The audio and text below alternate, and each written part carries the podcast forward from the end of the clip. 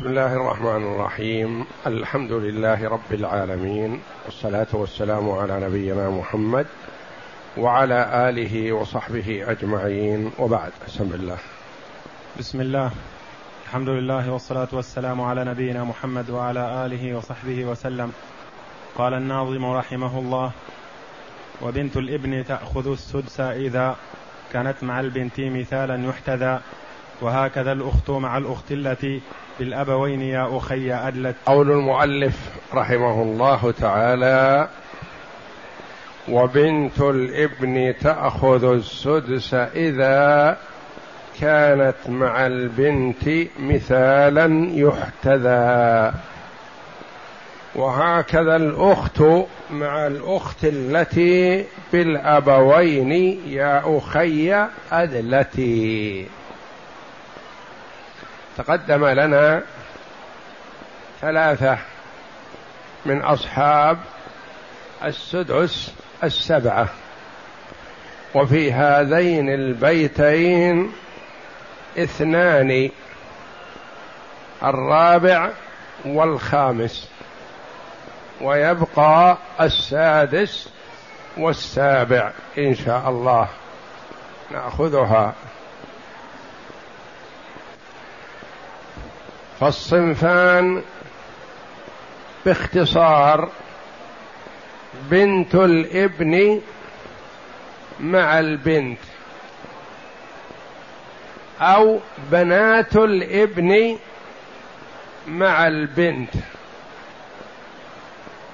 أو بنت ابن ابن مع بنت ابن. بنت الابن مع البنت. بنت الابن النازلة مع بنت الابن التي أعلى منها. الأخت لأب أو الأخوات لأب مع الأخت الشقيقة. صاحبة السدس تكون واحدة أو عشر. بنت الابن أو الأخت لأب. والتي هي معها لازم أن تكون واحدة فقط. إذا صارت أكثر من واحدة ما أخذت بنت الابن ولا الأخت لأب السدس. اذا هذان الصنفان هما بنت الابن أو بنات الابن أو بنات الابناء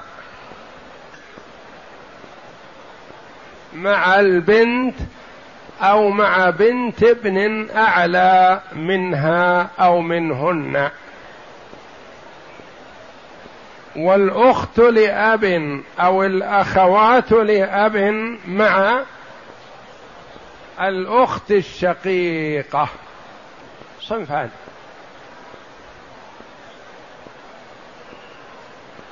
قد تكون بنت ابن. مع بنت. وقد تكون بنات ابن مع بنت. وقد تكون بنات أبناء مع بنت. وقد تكون بنات أبناء أبناء مع بنت ابن أعلى منهن. وصاحبة السدس قد تكون واحدة وقد تكون عشر وقد تكون عشرين وقد تكون أكثر من ذلك. وقد تكون لأب واحد وقد تكون لعشرة أبناء. عشرة أبناء كل واحد عنده عشر بنات. ويشتركون في السدس مئة.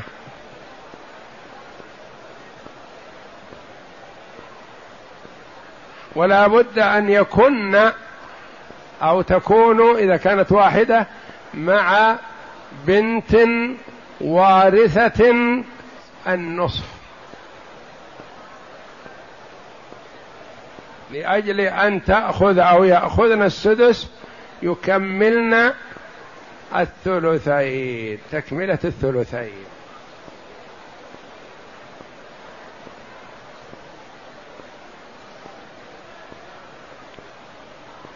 بنت ابن مع بنت. بنت ابن ابن مع بنت ابن. بنت ابن ابن ابن مع بنت ابن ابن. أعلى منها. حصلت في زمن الصحابة رضي الله عنهم. هلك هالك عن بنت. وبنت ابن وأخت شقيقة ثلاث نسوة.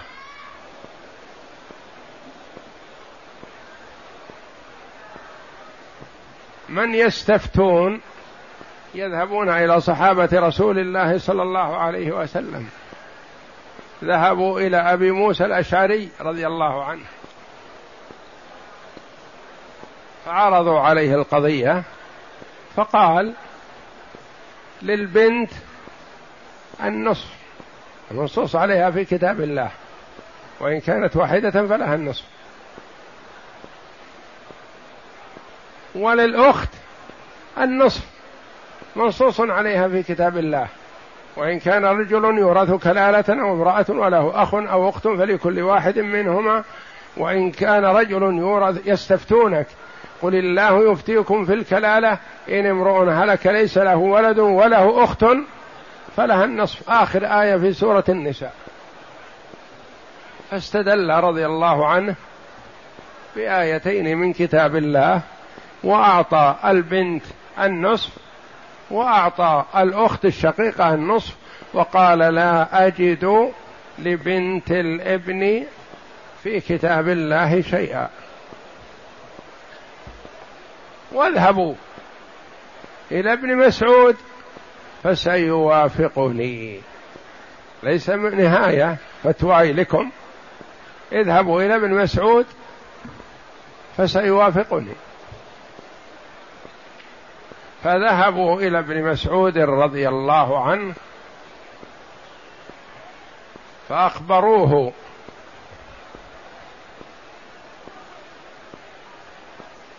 بما قال أبو موسى الأشعري رضي الله عنه.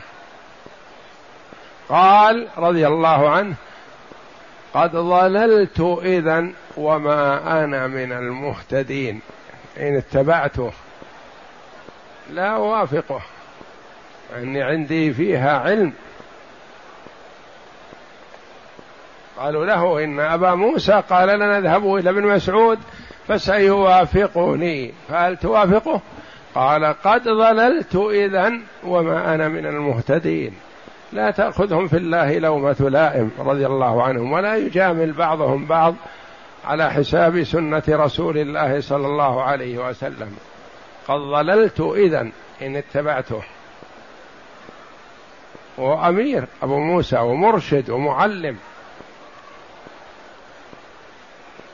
لأقضين فيها بقضاء رسول الله صلى الله عليه وسلم ما هو قضاء أبي موسى ولا غيره. للبنت النصف في كتاب الله. ولبنت الابن السدس تكملة الثلثين.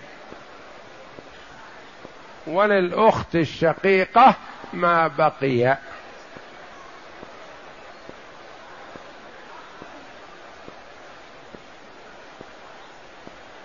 هذه سنة رسول الله صلى الله عليه وسلم. اختلف الصحابيان رضي الله عنهم. ما ماذا يعملون؟ رجعوا إلى صاحبهم الأول إلى أبي موسى فقال هذا كلام ابن مسعود. قال لا تسألوني ما دام هذا الحبر فيكم. هذا أعلم مني وأفقه. وإن كان رضي الله عنه طوله بقدر قامه الرجل الجالس الطويل. إذا وقف مع واحد جالس صار صارت رؤوسهم مع بعض رضي الله عنه. ودقة ساقيه كالسواك.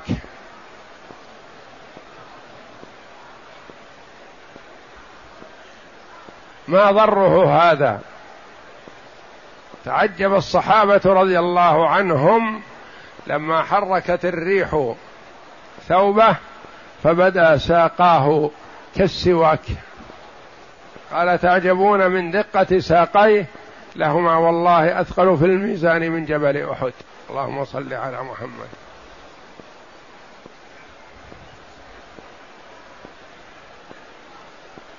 عالم جليل من علماء الصحابة وما ضره أنه كان يرعى الغنم.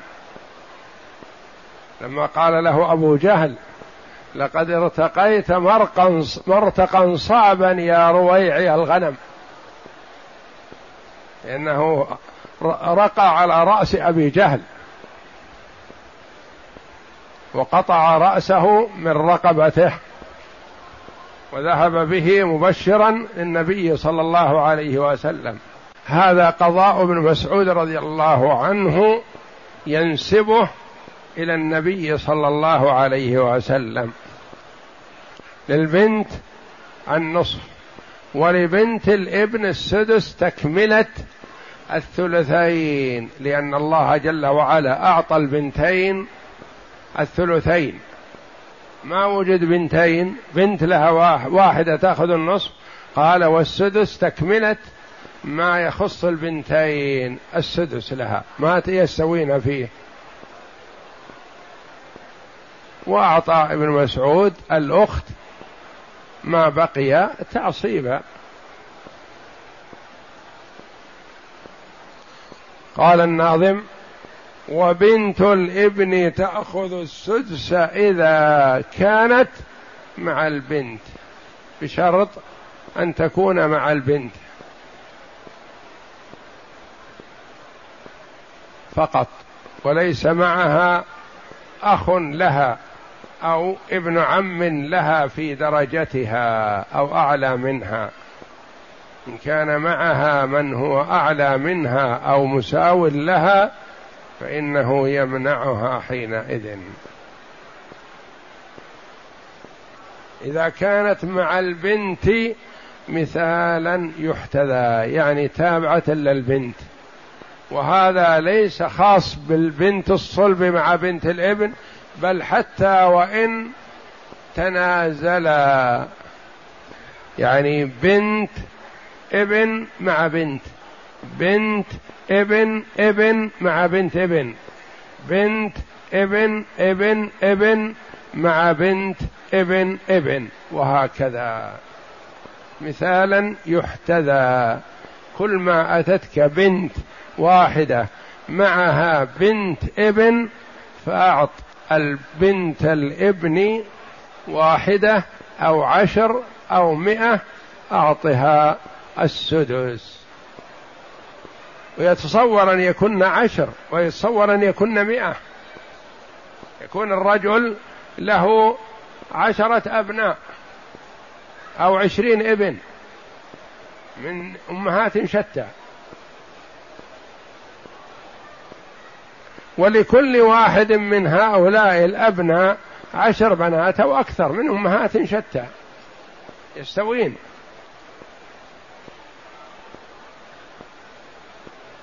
وآباؤهن ماتوا قبلهن.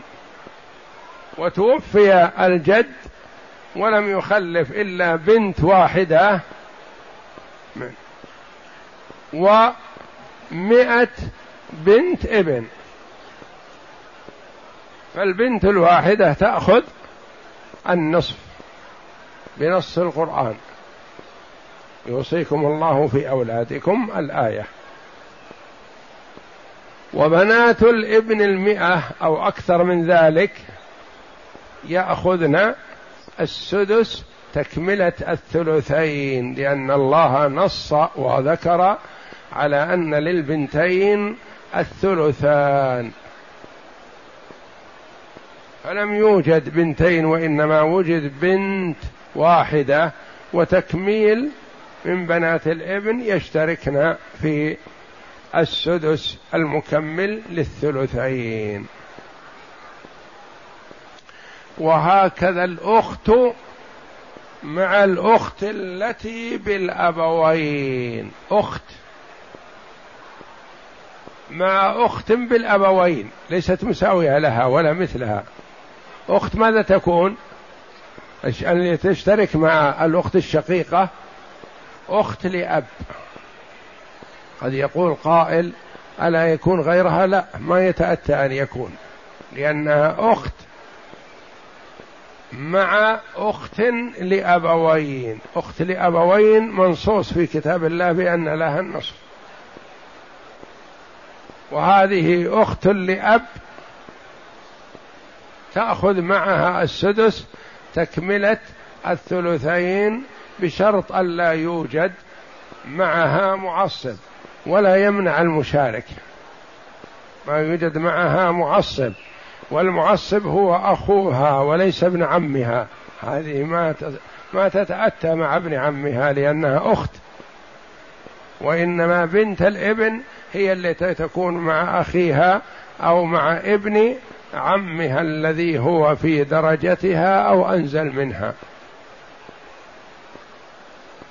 وهكذا الأخت من الأب تأخذ مع الأخت الشقيقة السدس بالأبوين مع الأخت التي بالأبوين يا أخي أخي أخي.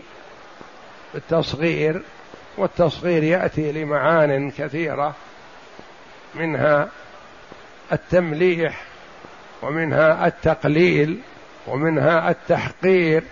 ومنها التهويل والتخويف ونحو ذلك. يا أخي أدلتي بشرط أن تكون الأخت الشقيقة أخذت النصف.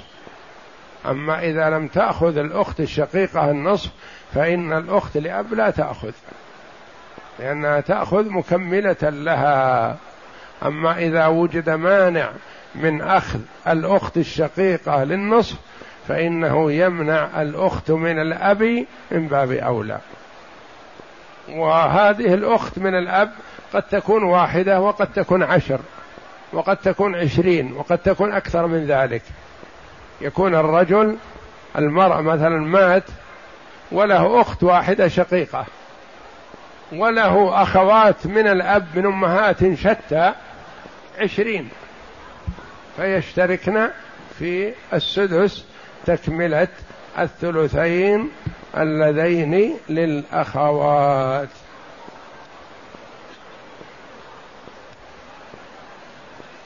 إذا تقدم لنا من أصحاب السدس من؟ الأب والأم والجد. ثلاثة. والرابع بنت الابن أو بنات الابن مع البنت. والخامس الأخت لأب مع الأخت الشقيقة أو الأخوات لأب مع الأخت الشقيقة. اقرأ. قال الشارح أقول الرابع مما فرضه مما ممن فرضه السدس بنت الابن فأكثر. إذا كانت مع البنت الواحدة فتأخذ بنت الابن أو بنات الابن السدس تكملة الثلثين. إجماعا بقول ابن مسعود رضي الله عنه وقد سئل عن بنت وبنت ابن وأخت فقال لا أقضي فيها بقضاء النبي صلى الله عليه وسلم للبنت النصف ولبنت الابن السدس تكملة الثلثين وما بقي فللأخت رواه البخاري وغيره. وقوله مثالا يحتذى بالذال المعجمة المفتوحة مبني الذال المعجمة يعني المنقوطة. ليس الدال بالمهملة وإنما هي بالذال المعجمة. نعم. مبني للمجهول أي اجعل هذا مثالا يقتدى به ويقاس عليه كل بنت كل بنت ابن فأكثر نازلة مع بنت ابن واحدة أعلى منها أو منهن. فإن للبنت فإن لبنت الابن النازلة أو بنات الابن السدس مع وجود العالية تكملة الثلثين. العالية التي أقرب منهن. نعم. وفهم منه أنه لو كانت بنت الابن مع بنتين فأكثر سقطت. تسقط. بنت ابن مع بنتين يعني تكملة مكمل الثلثين. لأن البنات الثنتين يأخذن الثلثين. فلا يبقى لبنت الابن ولا لبنات الابن شيء. نعم. إلا إذا كان معها ابن ابن ابن يعصبها. يعصبها فإن تكون عصبة كما سيأتينا. الأخ المبارك والأخ المشؤوم وسنأخذ له أمثلة. نعم. والخامس ممن فرضه السدس الأخت من الأب. أو الأخوات من الأب؟ يعني سواء كانت أخت واحدة أو أخوات. أخت واحدة أو عشر أو عشرين أو أكثر من هذا. أخوات لأب مع أخت واحدة شقيقة. أما إذا كن أخوات لأب مع أختين شقيقتين فلا تأخذ الأخوات لأب حينئذ شيء إلا إن وجد من يعصبهن من إخوانهن. نعم. أو الأخوات من الأب مع الأخت الواحدة من الأبوين. فإن للأخت أو الأخوات من الأب السدس تكملة الثلثين إجماعا قياسا على التي قبلها. فإن كان فيها أختان فأكثر لأبوين سقطت الأخت أو الأخوات للأب إلا إذا كان معها أو, معه أو معهن أخ لأب يعصبها أو يعصبهن.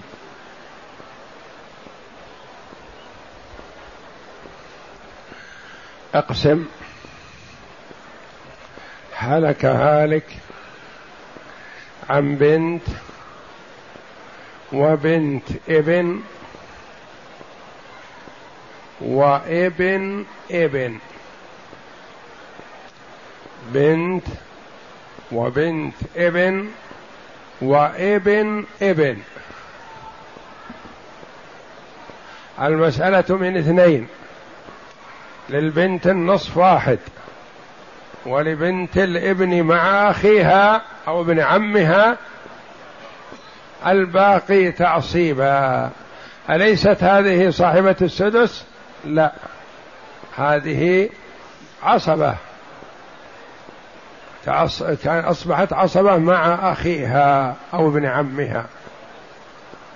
هلك هالك عن بنت وبنت ابن وابن عم.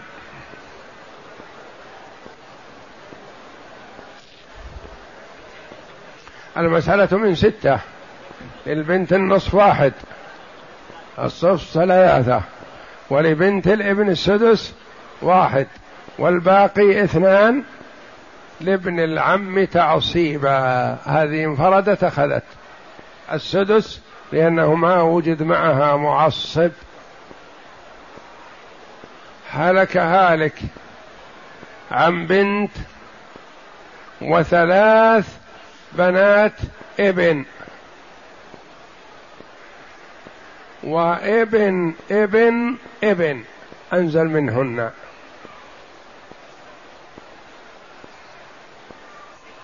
المسألة من ستة. للبنت النصف ثلاثة. ولبنات الابن الثلاث سواء كن من أب واحد أو من ثلاثة أبناء. لهن السدس تكملة الثلثين. ولابن الابن النازل الباقي تعصيبا. ألحق الفرائض بأهلها فما بقي فلأولى رجل ذكر. هلك هالك عن بنت ابن. وبنت ابن ابن. وعم. المسألة من ستة. لبنت الابن العليا النصف ثلاثة. ولبنت الابن النازلة أنزل منها السدس تكملة الثلثين. والباقي للعم تعصيبا. هلك هالك عن بنت ابن ابن ابن. أربعة. بنت ابن ابن ابن. وعشر بنات ابن ابن ابن ابن. خمسة. المسألة من ستة. لبنت الابن في الدرجة الرابعة النصف ثلاثة. ولبنات الأبناء العشر في الدرجة الخامسة لهن السدس تكملة الثلثين. والباقي لأولى رجل ذكر. ألحق الفرائض بأهلها فما بقي فلأولى رجل ذكر.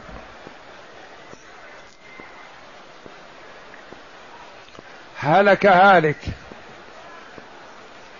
عن بنتي ابن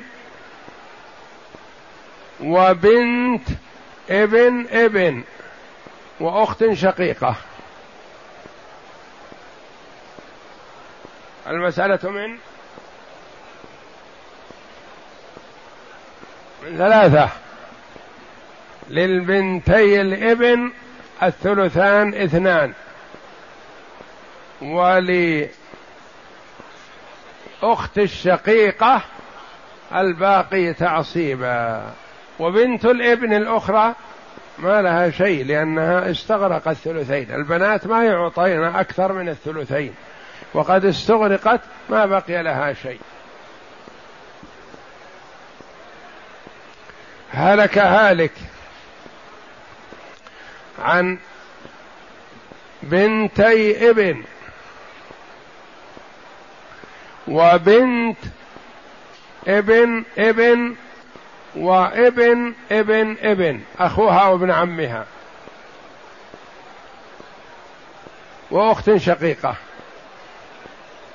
المسألة من ثلاثة. لبنتي الابن الثلثان اثنان.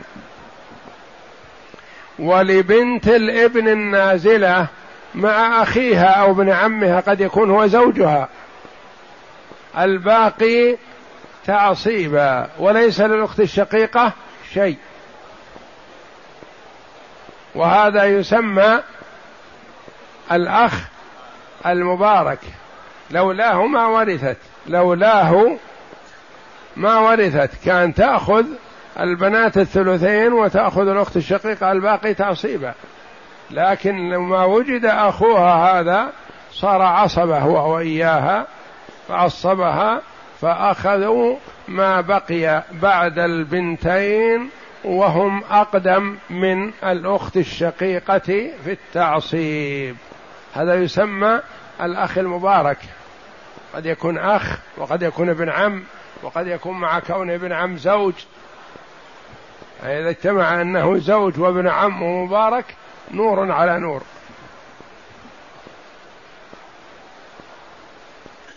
هلك هالك عن بنت وبنت ابن وبنت ابن ابن وأخت شقيقة بنت وبنت ابن وبنت ابن ابن وأخت شقيقة. المسألة من ستة للبنت النصف ثلاثة ولبنت الابن العليا السدس الثلثين. وللأخت الشقيقة الباقي تعصيبا وليس لبنت الابن النازلة هذه شيء لأنها استغرقت الفروض. هذه النازلة معها أخوها. تأخذ ما بقي وتسقط الأخت الشقيقة. فعرفنا أن البنت بنت الابن وإن نزلت تأخذ السدس بشرط أن تكون مع بنت وارثة النصف. هلك هالك عن أب وبنت.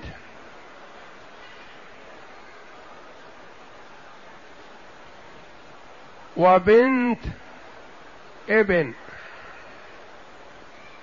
عن أب وبنت وبنت ابن المسألة من من ستة. للأب السدس فرضا. وللبنت النصف ثلاثة. ولبنت الابن السدس تكملة الثلثين. ويبقى كم؟ واحد يأخذه الأب أو العم. الأب يأخذه تعصيبا فهو يأخذ بالفرض سدس ويأخذ تعصيبا واحد. ما يقال له سدس؟ الباقي واحد. فيجتمع له ثلث. هلك هالك عن بنت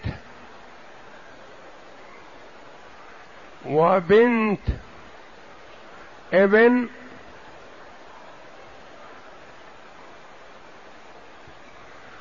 وابن ابن مساوي لها. بنت وبنت ابن وابن ابن. كم؟ من اثنين. أحسنت. للبنت النصف واحد. ولبنت الابن وابن الابن الباقي واحد تعصيبا. للذكر مثل حظ الأنثيين. هذا يسمى أخ مبارك ولا لا؟ لا. لأنها ترث به وبدونه. هلك هالك عن أخت شقيقة وعم. المسألة من اثنين للأخت الشقيقة النصف واحد وللعم الباقي تعصيبا. وليس فيها سدس. هلك هالك عن أختين شقيقتين. وأختين لأب وابن عم لأب. أختين شقيقتين. وأختين لأب وابن عم لأب. المسألة من ثلاثة. للأختين الشقيقتين الثلثان اثنان.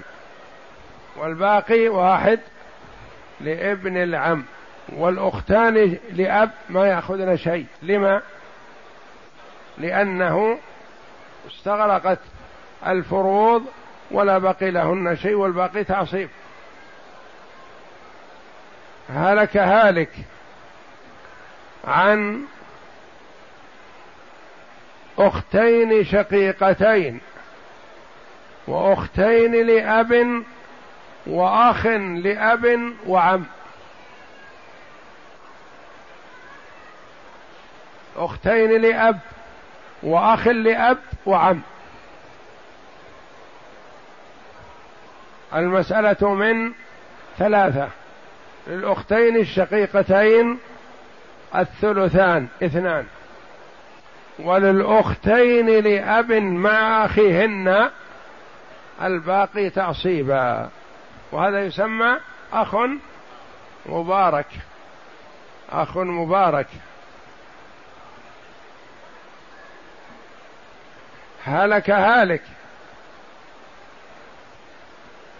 عن زوج وأخت شقيقة وأخت لأب وأخ لأب.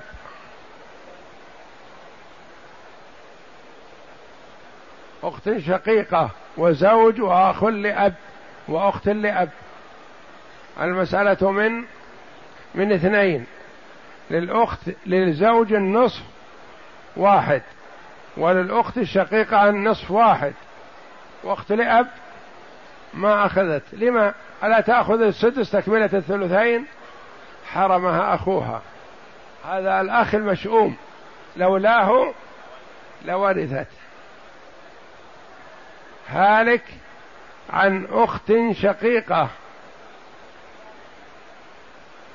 مع زوج وأخت لأب. زوج وأخت شقيقة وأخت لأب. المسألة من ستة وتعول إلى سبعة. للزوج النصف ثلاثة والأخت الشقيقة النصف ثلاثة وللأخت لأب السدس تكملة الثلثين.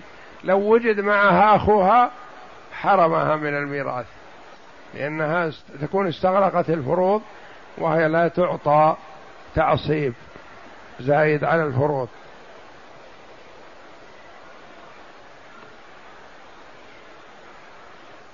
هالك عن أخت شقيقة.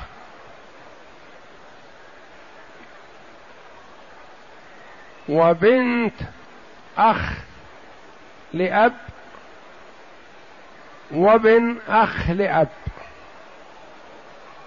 أخت شقيقة وبنت أخ لأب وأخ لأب. وابن أخ لأب. ابن أخ وبنت أخ. المسألة من اثنين. للأخت الشقيقة واحد وللابن الأخ لأب الباقي تعصيبها وبنت الأخ ما تأخذ.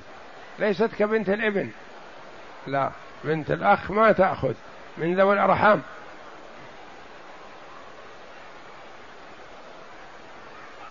فالأخ المبارك الذي لولاه لما ورثت كما تقدم. والأخ المشؤوم الذي لولاه لورثت لكن هو حرمها من الميراث وجوده حرمان لها. والله أعلم. وصلى الله وسلم وبارك على عبد ورسول نبينا محمد وعلى آله وصحبه